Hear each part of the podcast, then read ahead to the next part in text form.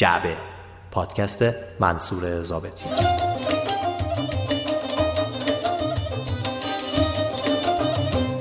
خانم ها آقایان سلام. این پادکست جعبه شماره 16 است که میشنوید. عنوان این پادکست دریا.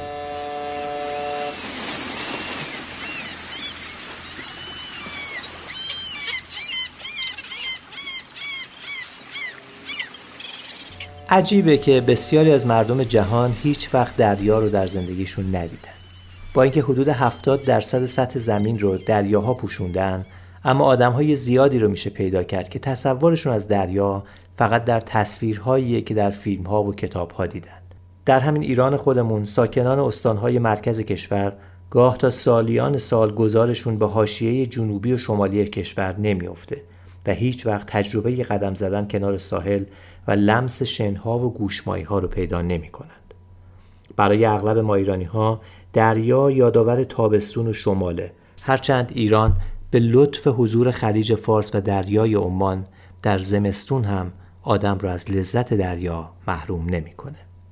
دریا فراتر از یک مفهوم جغرافیایی یک برداشت شاعرانه از جهانه و شاید بشه گفت که شاعرانه ترین جنبه طبیعت زیبایی و بیکرانگیش بی نظیره و ما گاهی یادمون میره که چقدر در زندگی روزمرهمون جا داره. چقدر باهاش خاطره داریم چقدر خورد و خوراکمون به دریا وابسته است چقدر باهاش عکس گرفتیم و چقدر. در این پادکست بس دارم از دریچه ادبیات و موسیقی و سینما و فرهنگ سری به دریا بزنم و از زندگی دیروز و امروز انسان و دریا بگم. این پادکست در روزهای آماده میشه که آب به یک موضوع مهم و نگران کننده در کشور تبدیل شده و شاید توجه ویژه به دریاها بتونه بخش از مشکلات استانهای ساحلی رو کمتر کنه. قبل از شروع پادکست باید این توضیح رو بدم که جعبه شماره 16 همچنان از سایت و اپلیکیشن اینستا چاپ حمایت می‌کنه. در این سایت و اپ شما می‌تونید عکس های دیجیتالتون رو برای چاپ بفرستین. اینستا چاپ عکس هاتون رو می‌تونه هم به صورت تکی چاپ کنه و همون رو تبدیل به یک آلبوم یا کتاب عکس اختصاصی کنه. مجموعه اینستا چاپ دو تا ویژگی داره. یکی اینکه قابل اعتماده و می‌تونین با خیال راحت عکس هاتون رو در اختیارش قرار بدین و دومی که بیشتر کارهای اینستا چاپ رو خانم ها انجام میدن و من خوشحالم که به بهانه این پادکست دارم از خانم های ایرانی حمایت می‌کنم. حالا بریم سراغ دریا مخصوصا در این نیمه تابستان 1400 که گرمترین روزهای جهان رو داریم تجربه می‌کنه. تابستون و دریا پست عشق و گرما خورشید جون می‌گیره توی سینه ما. گرمای دستامون خورشید تابستون. رو لبا حرف فردامون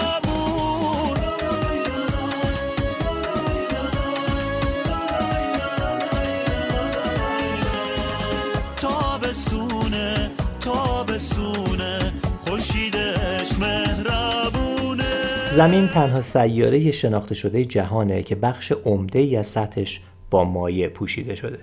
هرچند مریخ هم یخهای بزرگی بر سطحش داره اما نمیشه اسم دریا رو روی اون گذاشت. ما موجودات خوشبختی هستیم که در سیاره‌ای به دنیا اومدیم که شبیه یک تیله آبیه. با دریاهایی که برامون خاطره می‌سازه عشق میاره آرامش میاره و البته گاهی هم دلشوره. آنچنان که شمس لنگرودی در شعر دریا میگه.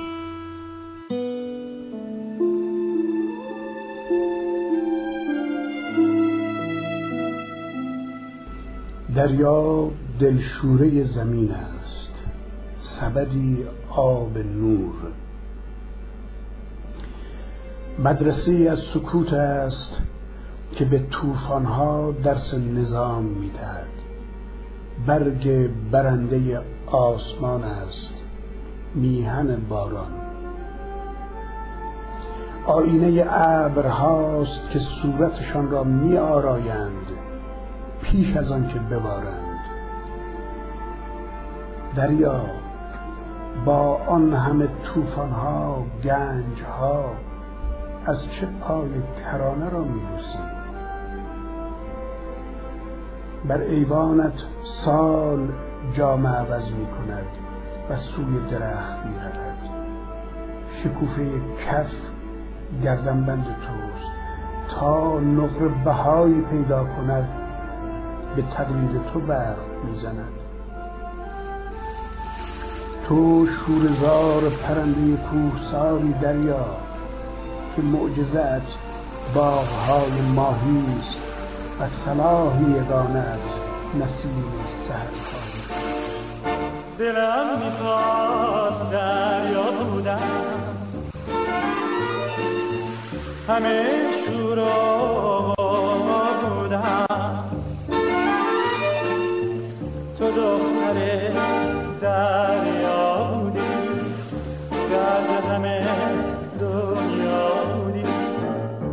دست زمین آسمان. نمی‌رسی به دامنت. غبار خاک نمی نشست روی بلور گردنه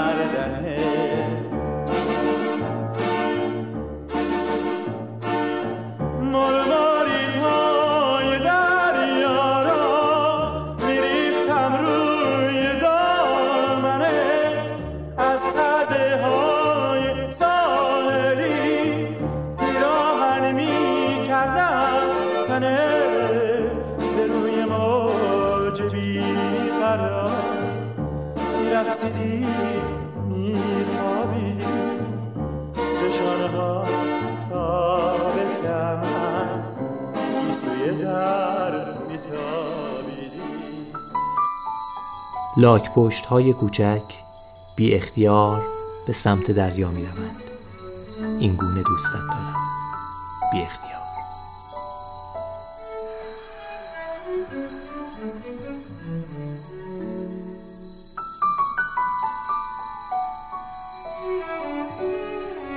از من تا تو هفت آسمان دریاست.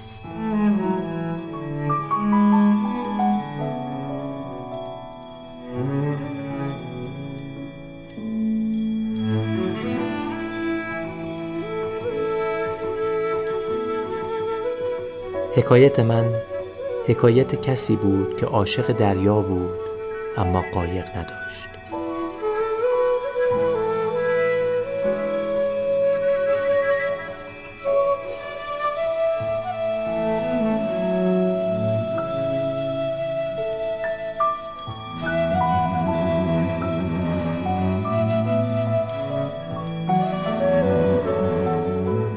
نزدیکت می شوم بوی دریا می آید دور که می شوم صدای باران.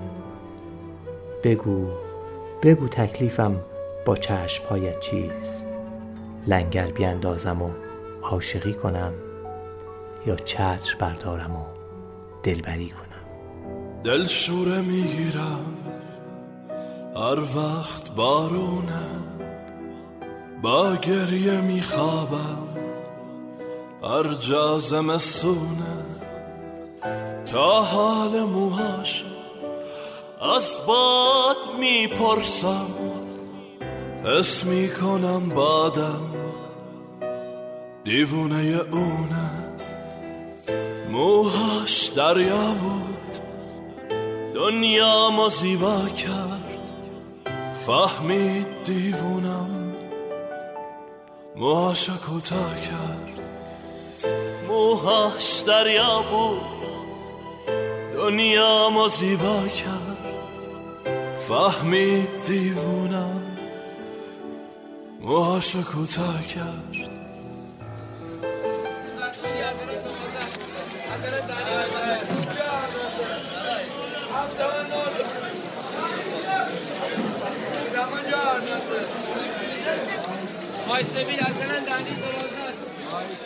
این صدای بازار ماهی فروش های رشت بود که شد.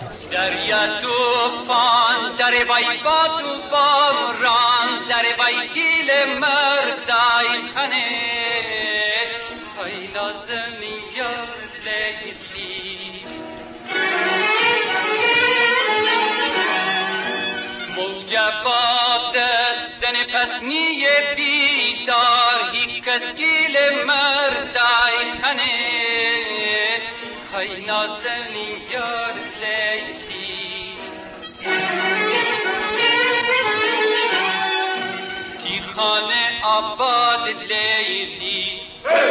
ولن عباد لیلی. بیتی بی جب امشب می‌داد و فریاد لیلی. می‌داد و فریاد لیلی. برای سرزمین هایی که دریا دارن ماهی همیشه یک منبع تغذیه بوده و هست ساکنین کنار دریاها در طول تاریخ هیچ وقت گرسنه نموندن و هیچ وقت قهدی ها و جنگ ها آسیبی به اونها نزده ما با اینکه بین دو دریای مهم جهان ساندویچ شدیم اما به ماهی آنچنان که باید به عنوان یک منبع مهم غذایی توجه نمی کنیم. بر اساس گزارش های موجود مصرف متوسط هر ایرانی از ماهی و دیگر منابع دریایی سالیانه 10 کیلوگرمه در صورتی که در کشورهای مشابه وضعیت ما این میزان سالیانه به 20 کیلوگرم می‌رسه. WHO سازمان بهداشت جهانی اعلام کرده که مردم مجارستان، بلغارستان و اتریش کمترین میزان مصرف ماهی رو در طول سال دارند و ژاپنی ها، پرتغالی ها، کره ها و نروژی ها بیشترین مصرف رو. سالیانه 191 میلیون تن ماهی در جهان تولید میشه که از این میزان 51 درصد ماهی های پرورشی و 49 درصد ماهی های دریا هستند. با اینکه در طول سال بسیاری از ساکنین مناطق غیر ساحلی ایران ماهی نمی‌خورند یا خیلی کم می‌خورند اما در فرهنگ ایرانی ماهی اونقدر مهم هست که ایرانی ها شام شب عید نوروزشون سبزی پلو با ماهی باشه آهی یقین گم شده هی ماهی گریز. در برکه های آینه لغزیده تو به تو. من آگیر صافی اینک به عشق. از برکه های آینه راهی به من بجو. من فکر می‌کنم هرگز نبوده دست من اینسان بزرگ و شاد. احساس می‌کنم در هر رگم به هر تپش قلب من کنون. بیدار باشه غافله ای می‌زنم جرس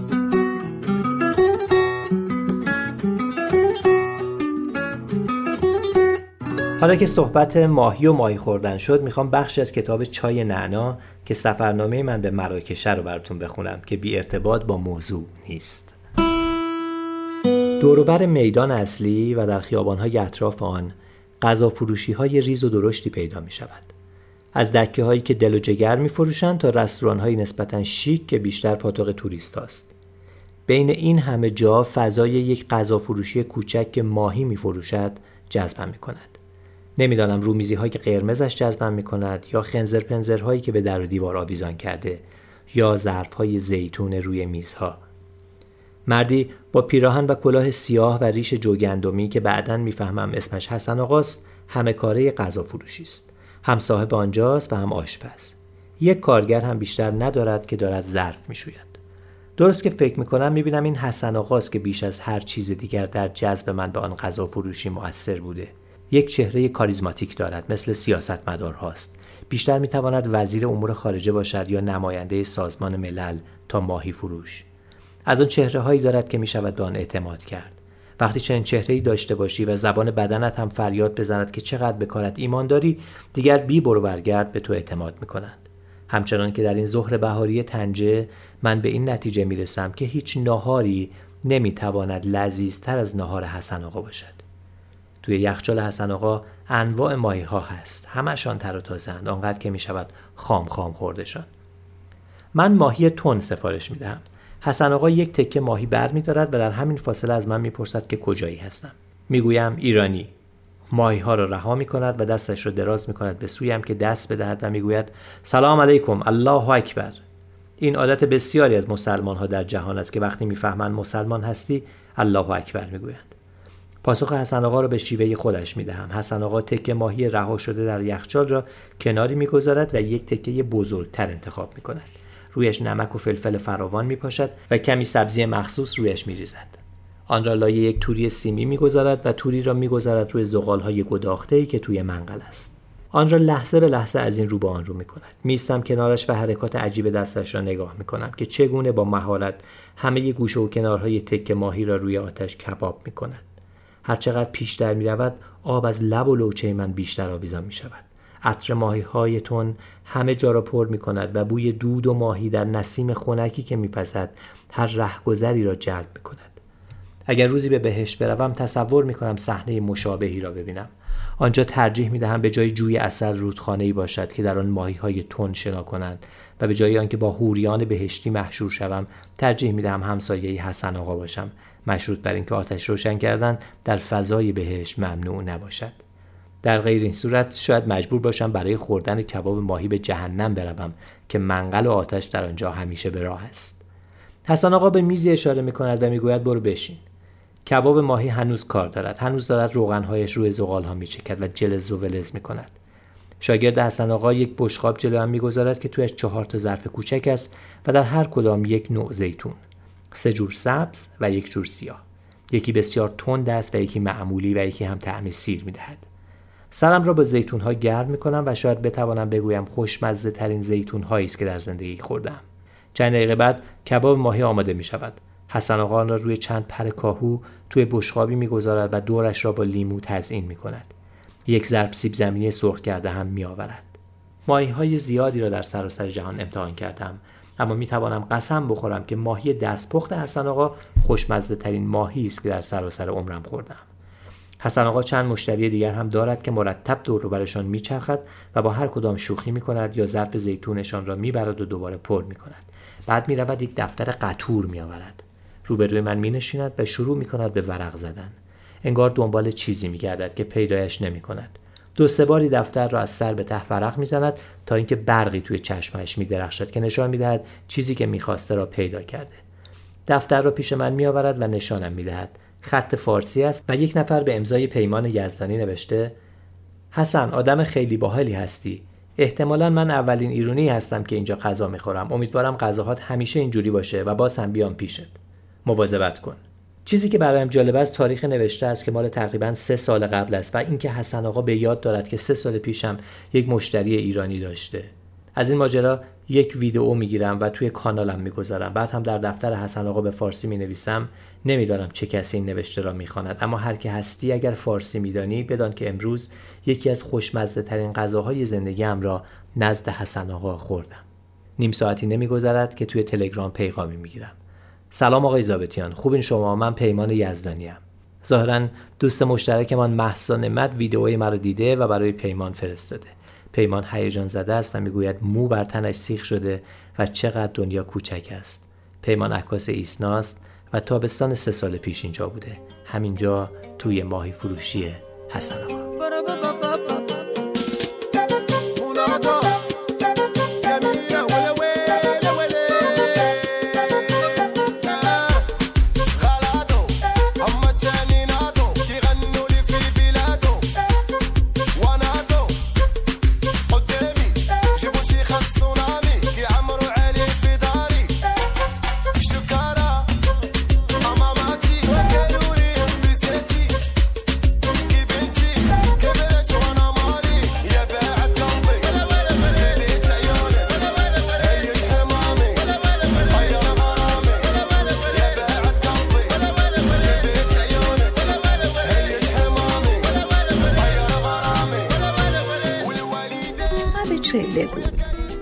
ته دریا ماهی پیر دوازده هزار تا از بچه ها و نوه هایش را دور خودش جمع کرده بود و برای آنها قصه می گفت یکی بود یکی نبود. یک ماهی سیاه کوچولو بود که با مادرش در جویباری زندگی می کرد این جویبار از دیوارهای سنگی کوه بیرون می‌زد و ته دره روان می‌شد. خانه ماهی کوچولو و مادرش پشت سنگ سیاهی بود. زیر سقفی از خزه. شبها دوتایی زیر خزه ها میخوابیدند. ماهی کوچولو حسرت به دلش مانده بود که یک دفعه هم که شده محتاب را توی خانهشان ببیند. مادر و بچه صبح تا شام دنبال همدیگر می افتادند و گاهی هم قاطی ماهی های دیگر می شدند و تند تند توی یک تکه جا می رفتند و برمیگشتند. این بچه یکی یک دانه بود. چون از ده هزار تخمی که مادرش گذاشته بود تنها همین یک بچه سالم در آمده بود. چند روزی بود که ماهی کوچولو تو فکر بود و خیلی کم حرف می‌زد. تنبلی و بیمیلی از این طرف به آن طرف می‌رفت و برمیگشت و بیشتر وقتها هم از مادرش عقب میافتاد. مادر خیال می‌کرد بچهش کسالتی دارد که به زودی برطرف خواهد شد. اما نگو که درد دل ماهی سیاه از چیز دیگری بود. بخشی از کتاب ماهی سیاه کوچولو رو شنیدین نوشته سمد بهرنگی با روایت خانم زهر سادات هاشمی. کتاب روایت ماهی سیاه کوچولوییه که عشق دیدن دریا رو داره و تصمیم می‌گیره برای دیدن دریا تا انتهای جویباری که در اون زندگی می‌کنه بره اما سرانجام از چکم یک اره ماهی سر در میاره ماهی سیاه کوچولو در سال 1346 و در بحبوهای مبارزات گروه های چپ در ایران چاپ شد. تمایلات چپگرایانه سمد بهرنگی از کتاب یک تلقی سیاسی به وجود آورد که در اون دریا تمثیلی از ایران بود. یک سال بعد از چاپ کتاب سمد بهرنگی خودش به سرنوشت ماهی سیاه کوچولو دچار میشه. سمد بهرنگی غرق میشه. چشای آبی تو مثل دریا میمونه دل خاصه منم مثل ماهی میمونه ماهی خاصه من می‌خواد تو دریا بمونه ماهی خواسته من می‌خواد تو دریا ماهی دوست داره خونش همیشه تو دریا باشه. بوسه بر موج بزنه کنار ماهی ماهی خواسته من بزار تو دریا بمونه. ماهی خواسته من بزار تو دریا بمونه. حتی اگر از کسانی که خیلی اهل سینما هم نیستن بپرسین که آیا فیلمی دیدن که اتفاقاتش توی دریا گذشته باشه حتما چند تا فیلمی رو به یاد میارن. حالا چه برسه به عشق سینماها که می‌تونن یک فهرست بلند بالا از فیلم های دریایی جور کنن. دریا چه به لحاظ لوکیشن و چه به لحاظ معنایی همیشه مورد علاقه کارگردان های سینما بوده. در سینمای پیش از انقلاب دهها فیلم رو میشه اسم برد که دریا در اون لوکیشن اصلی یا فرعی بوده. دختران فریب خورده که به کناره دریای خزر و ویلاهای آنچنانیش کشیده میشن و معمولا سرنوشت های مشابه پیدا می‌کنن و حتی بعضی هاشون در دریا غرق میشن. و البته مردان زحمت کشی که برای کسب روزی حلال به بندری در جنوب ایران میرن. این موضوعات برای سازندگان فیلم فارسی همیشه موضوعاتی جذاب بوده. در سینمای پس از انقلاب اما دریا حضور تاثیرگذارتری پیدا می‌کنه. از چریکه تارای بهرام بیزایی بگیرین که دریا در اون کارکتری تاریخی داره تا ناخدا خورشید ناصر تقوایی که برداشتی از داشتن و نداشتن همینگویه. قصه ای که سراسر اون در دریای جنوب میگذره. فیلم های دیگه مثل جنگ نفتکش ها کشتی آنجلیکا و راه آبی ابریشم از ساخته های محمد بزرگنیا از ساخته های پرخرج سینمای ایرانه که در اونها هم دریا نقشی کلیدی داره. اما شاید یکی از آشناترین فیلم هایی که همه اتفاقات اون ناخواسته تحت تاثیر دریاست فیلم درباره الی باشه. فیلم تحسین شده اسقر فرهادی که در اون الی شخصیت مهم فیلم به دریا میره و دیگه بر نمیگرده احمد احمد الی اونم مگه رفت تو ها؟ مربایی داشته بازی می‌کرده ندیدم مربای خاله الی کجا بود؟ تو نیست؟ نه نه تو آب دنباله مربارید بابا الی الی رازه خانم چی شده؟ الی رازه خانم چی شد؟ الی الی چی شد؟ آرش بابا. آرش. آرش خاله الی اون خانمه با تو اومد تو. مگه اونم رفته آرش! منو نگاه کن. مگه اونم رفته تو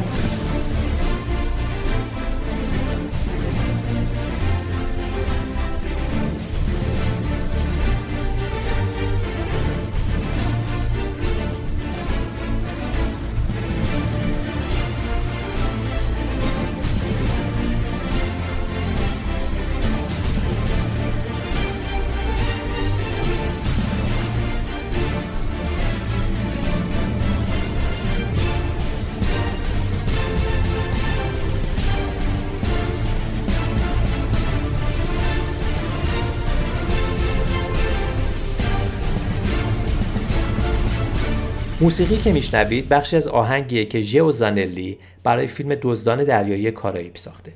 یکی از مهمترین فیلم های سریالی تاریخ سینما که ماجراش در دریای کارائیب رخ میده. جانی دپ با ایفای نقش جک اسپارو یکی از بیادماندنی ترین نقش های تاریخ سینما رو بازی می‌کنه. بدون تقدم و تأخر زمانی میشه از این فیلم ها هم نام برد. فیلم های چون موبیدیک کستوی، زندگی پای، آرواره ها، پیرمرد و دریا، داشتن و نداشتن و بسیاری فیلم های دیگه. حتی میشه از فیلمی مثل کازابلانکا نام برد که گرچه در اون هیچ تصویر دریایی دیده نمیشه ولی این بندر بودن کازابلانکاست که همه ماجراها رو به وجود میاره. و سرانجام اجازه بدین از فیلمی نام ببرم که جیمز کامرون در سال 1997 ساخت. برنده 11 جایزه اسکار شد و تا امروز عنوان دومین فیلم پرفروش جهان رو یدک می‌کشه. تایتانیک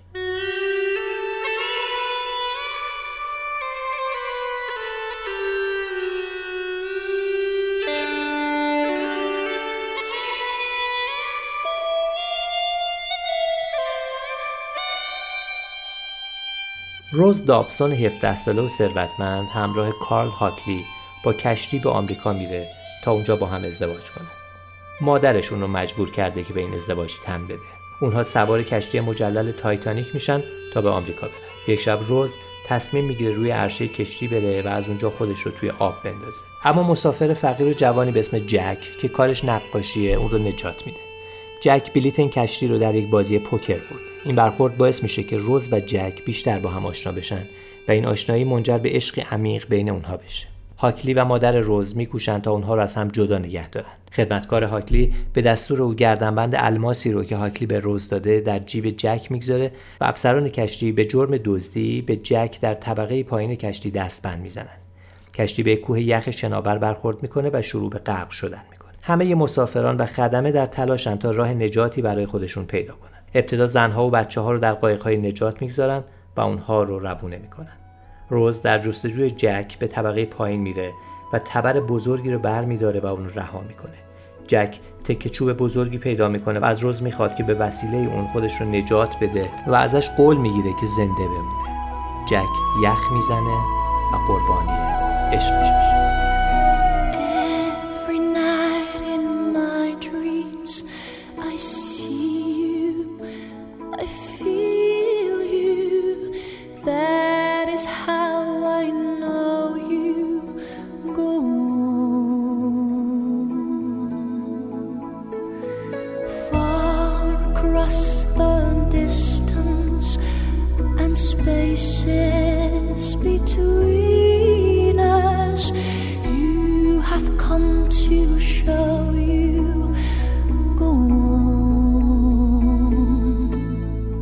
ایرانیان باستان روز دهم مرداد هر سال رو روز نوروز دریا می نامیدن و اون روز رو شروع دریا نوردی قرار داده بودند و این روز که آغاز آرامش دریا و وزش بادهای موسمیه رو جشن می گرفتن و با گل و شاخه سبز درختان خصوصا با میوه های گرم سیری داخل دریا می رفتن و بعد از شکرگزاری اون گیاهان و میوه ها رو برای خوشایند الهه دریاها به پیشگاه و هدیه می کردن. و به آبهای بیکران دریای پارس که به اعتقاد ایرانیان شامل دریای سرخ، دریای فارس، دریای مکران، دریای هند و دریای چین می‌شد می سپردن و به شادی می پرداختن و بعد از یک روز شادمانی به خونه هاشون برمیگشتن و از فردای اون روز به امید عنایت خداوند سفرهای دریاییشون رو شروع می‌کردن. نوروز دریایی روزی برای جشن زمانه. روز آرامش دریا و زمانی که باید کار دریایی رو اهم از سیادی و سفر دریایی از این روز شروع کرد. در اوستا از این روز به نام آمرتاد نام برده می‌شد. این جشن با الهام از آب و آبپاشی در کشورهای دیگه هم برگزار میشه. این جشن دریایی دارای دو بعد جسمانی و غیر جسمانیه. در بعد غیر جسمانی سخن از جاودانگی و بیماری و روندگی داره و در بعد جسمانی نگهبان گیاهان و رویدنی هاست از قصه ما از جنبش موج دریا سخنی با ما تو بگو. از آن چه تو را آرد به خروش دریا تو بگو دریا احمد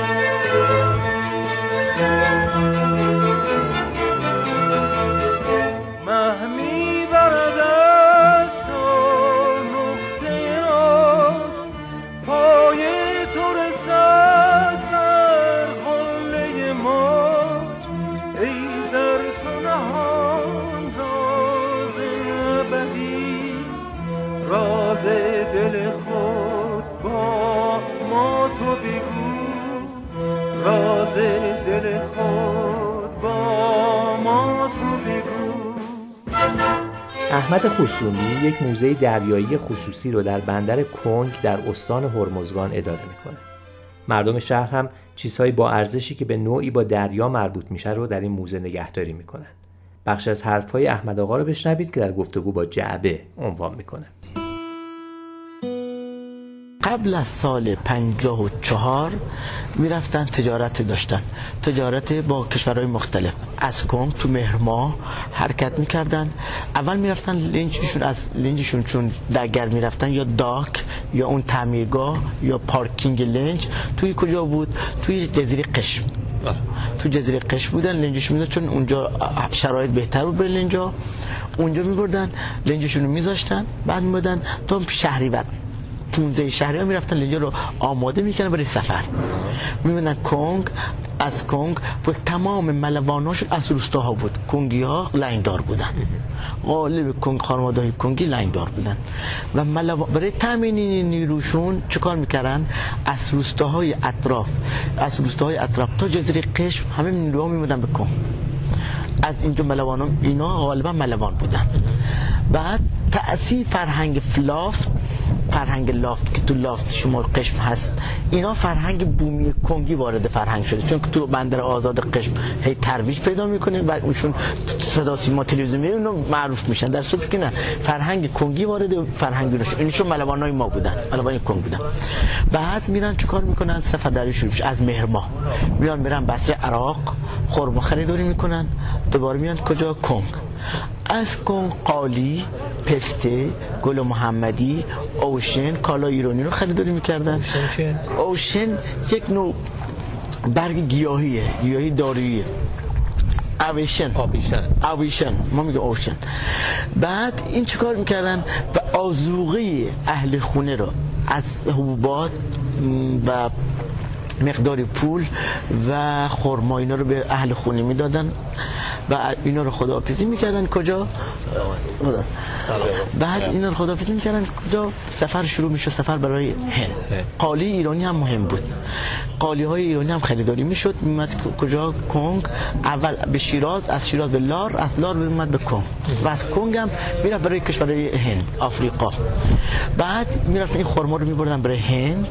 هند میفروختن از هند ادویه های کاری مثل زنجبیل فلفل سیاه ادویه های مختلف بارگیری می‌کردن میبردن کجا؟ آفریقا. با یک چیزی به نام کاپرل. کاپرل هم سخت سفالی هست قرمز رنگ رو خونه شیبونی استفاده می‌کنن میبردن برای آفریقا. از جنگل های آفریقا چوبه های چندل صاف راسته که برای سخت استفاده می شده رو از جنگل آفریقا می بردن آه یک چیز دیگه جالب اینه. یک رسمی هست به نام ما ای سال نو. توی تیر هست. حالا تیر مرداد من دقیق نمی‌دونم ولی یادم از به دوستا دیگه که اومدن بهش می‌پرسم. سال نو خانوما میرن چیکار می‌کنن؟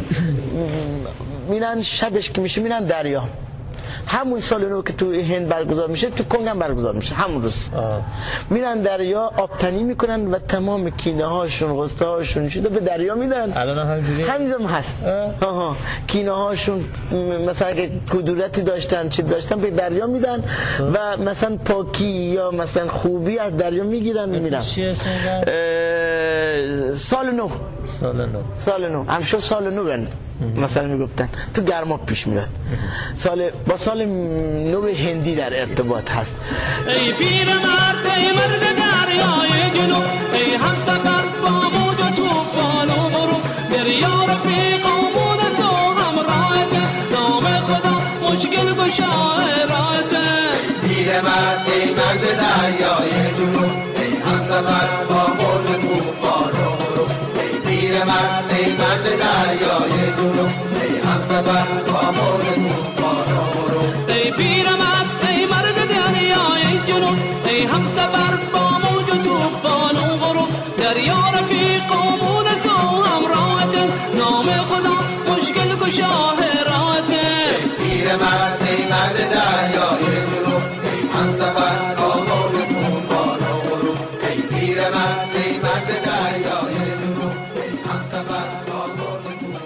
تا هنوز در جنوب هستیم می‌خوام بخش از نوشته هام در سفر به بندر چارک در هرمزگان و تجربه ای که در ماهیگیری با سه صیاد جنوبی رو داشتم با شما قسمت کنم.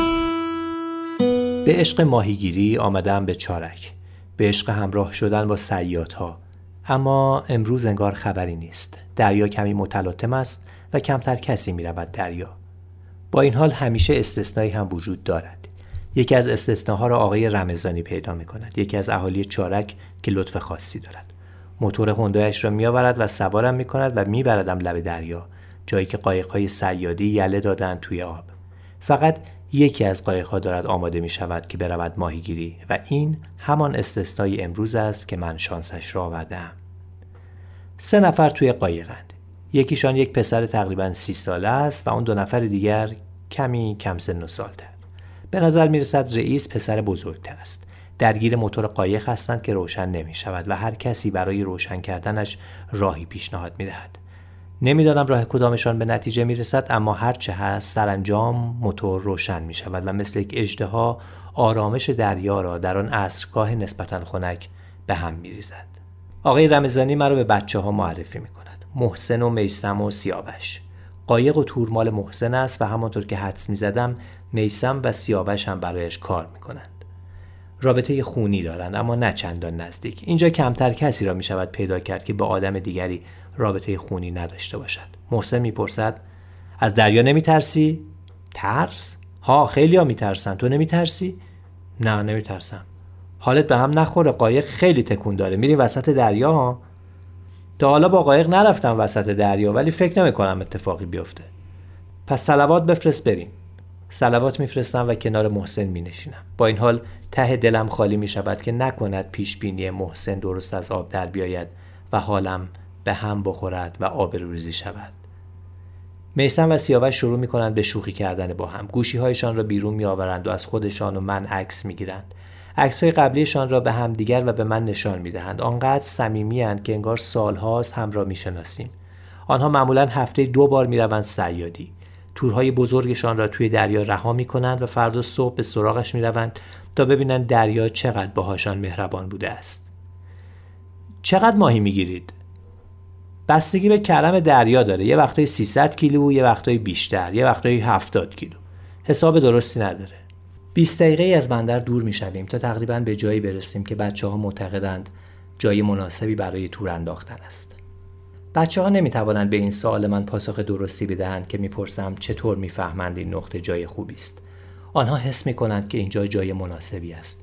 حسی مبتنی بر یک تجربه دیرین تاریخی که انگار روی دی ان ایشان ثبت شده. آن طرفتر نشانه هایی است که مال تور سیادان دیگر است. محسن تا جایی که می شود از آن نقطه فاصله می گیرد می گوید روزی اوناست. تور ما نباید روزی اونا رو بگیره. هر کی روزی خودشو داره. به نقطه امن که می‌رسند موتور قایق را خاموش می کنند و تور را از توی صندوق ها بیرون می کشند فستیوال گره عجیب است که این گره ها در هم نمی رود و تور را با مشکل مواجه نمی کند بچه ها می‌گویند که جمع کردن تور و باز کردنش هایی دارد که باعث می شود تور به خودش گره نخورد. تور را اول کف قایق می اندازند و آرام آرام بازش می کنند و همزمان ولش می کنند توی دریا. این کار را میسم و سیاوش می کنند و محسن قایق را طوری هدایت می کند که تور درست پهن شود و بتواند سطح بیشتری را در دریا بپوشاند. گاهی تور توی آب پیچ می‌خورد و درد سر درست می کند اما برای آنها که دریا و سیادی هم عشقشان است و هم زندگیشان باز کردن این پیچ ها کار سختی نیست. خودم را قاطی می کنم سر تور را می گیرم تا بچه ها به نوبت استراحتی بکنند. اطراف تورها نشانه هایی هم هست. چراغ هایی که روشنش می کنند تا اگر احیانا قایقی در تاریکی از آنجا عبور کرد در تورها نپیچد و همین که فردا صبح که برای جمع کردن تور میآیند گمش نکنند. گرچه بعید می‌دانم آنها چیزی را در این دریا گم کنند. همه جای دریا را می‌شناسند از کف دستشان هم بهتر. تور که کامل پهن می شود آفتاب هم دیگر خداحافظی کرده و چراغهای چارک هم یکی یکی از دور روشن می شود. راه برگشت وقت خوبی است برای رفاقت بیشتر. رفاقتی که از جنس دوستی های معمول این ور آب نیست. دوستی است که روی آب شکل می‌گیرد و انگار جور دیگری است. اگر از من بپرسید چه جوری هیچ پاسخی برای آن ندارم. فقط می توانم بگویم که وقت جدا شدن از بچه ها هم را چنان بغل کردیم که انگار سالهاست با هم دوستیم. شب آقای رمزانی مهمان نوازی را تمام می کند درست در لحظه‌ای که دارم فکر می کنم باید چه غذای تکراری را در کدام یک از غذاخوری های تق و لق بندر امتحان کنم صدای آقای رمزانی می آید که پشت در است. در را که باز می کنم با یک ماهی پیچیده در فویل مواجه می شوم که توی یک دیس ملامین خودنمایی می کند مثل یک ماعده آسمانی می ماند و زیباترین ماهی است که در عمرم دیدم. با شکمی پر از سبزی و ادویه و تمر هندی و پوستی برشته و گوشتی نرم. فردا شش صبح باید برویم و تور را با بچه ها جمع کنیم اما من نمی‌توانم همراهشان باشم. قرار است یکی از مهندس هایی که در منطقه روی پروژه در هندورابی کار می کند مرا با ماشینش تا روستای چیرو ببرد که از آنجا هم با قایقی دیگر بروم تا هندورابی تلفنی با بچه ها تماس می گیرم و عذرخواهی می کنم دوست داشتم خوشحالیشان را وقتی بیرون کشیدن تور ببینم. البته خوشحالی به شرط سنگین بودن تور. محسن دو سه ساعت بعد وقتی در مسیر چیرو هستم زنگ می‌زند و خوشحال است. خیلی قدمت خوبه. چطور؟ چند کیلو گرفتین؟ بالای 600 تا. 600 کیلو؟ دمتون گرم. کار ما نبود قدمتون خوب بود برکت دریا بود. بازم بیا.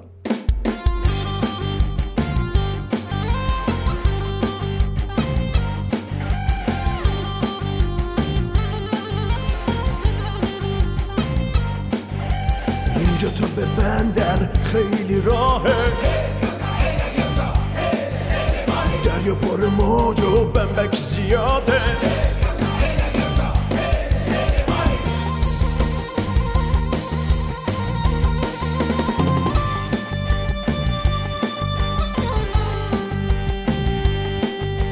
بین آدمای شرطی زندگی کردم و باختم.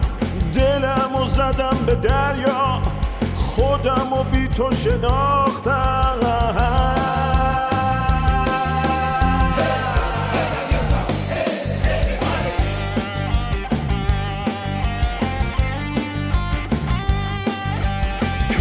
که با دیدن تو روبرو شد با حقیقت.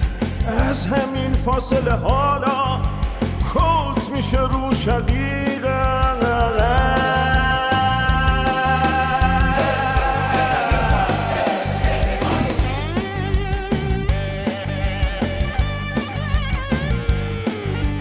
من برای کسی به جز تو شهر رو زیر رو نکردم چی باید می‌رسیدم. وقتی آرزو نکردم.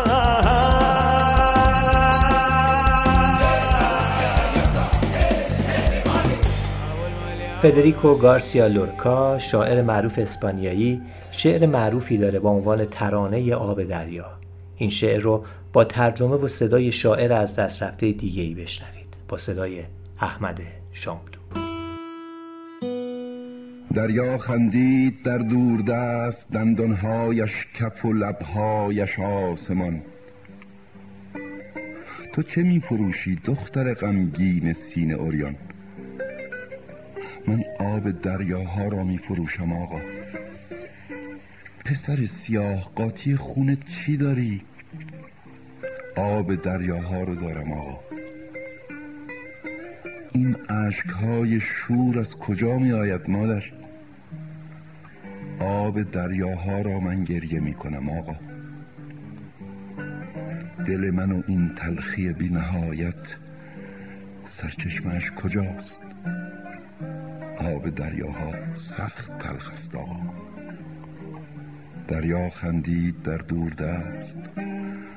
دندانهایش کف و لبهایش آسمان. Su pequeña huella no vuelve más.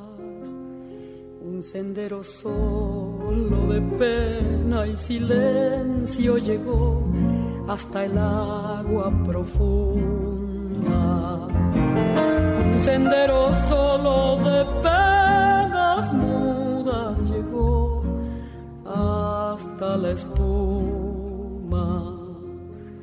Sabe Dios qué angustia te acompañó que dolores viejos cayó tu voz para recostarte arrullada en el canto de las caracolas marinas.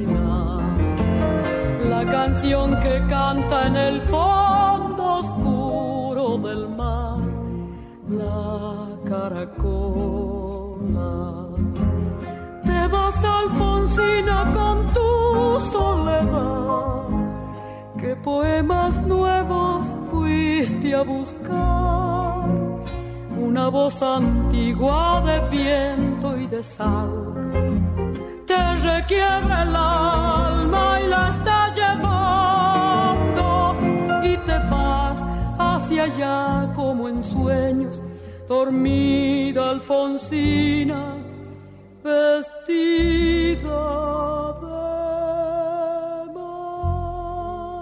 از دریا میشه تا ساعتها حرف زد و صدای موجها رو شنید و بوی نم رو احساس کرد. اما آب دریا را اگر نطفان کشید هم به قدر تشنگی باید چشید. پادکست جعبه شماره 16 به پایان می‌رسه اینجا. این جعبه از سایت و اپلیکیشن اینستا چاپ حمایت کرد که کارش چاپ عکس های دیجیتال شما به صورت کاغذیه. شما هم ازشون حمایت کنید. این پادکست با کمک اسماعیل باستانی صدا بردار و تدوینگر عطا سرمست طراحی گرافیک و دکتر فرشید سادات شریفی پابلیشر منتشر شد. من منصور زابطیان هستم و تا پادکست دیگر خدا رفتم به سوی دریا به سوی موج و ساحل. اون جایی که دو تا عشق خدایی داشتم از غم رهایی داشتم